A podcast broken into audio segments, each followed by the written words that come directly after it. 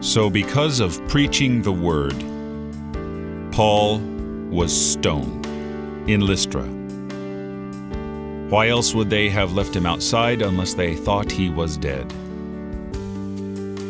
Now, Paul being a Roman citizen as well as a excellent Jewish scholar has the best of both worlds. He is the the merging of two vast things. And yet despite him preaching the truth truthfully and accurately, they seek to destroy his life. But Paul did not die that day in Lystra. Instead, he retraces the route that his persecutors went from Antioch and Iconium. When they go through those ways, Paul returns to Lystra, to Iconium, and to Antioch, and he strengthens the disciples.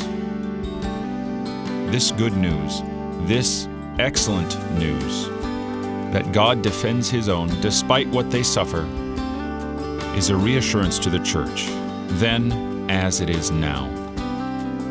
Yes, some may die, like James. Some may be martyred. But the church will live. You're listening to Oratio, part of your morning drive for the soul here on Worldwide KFUO. Christ for you, anytime, anywhere.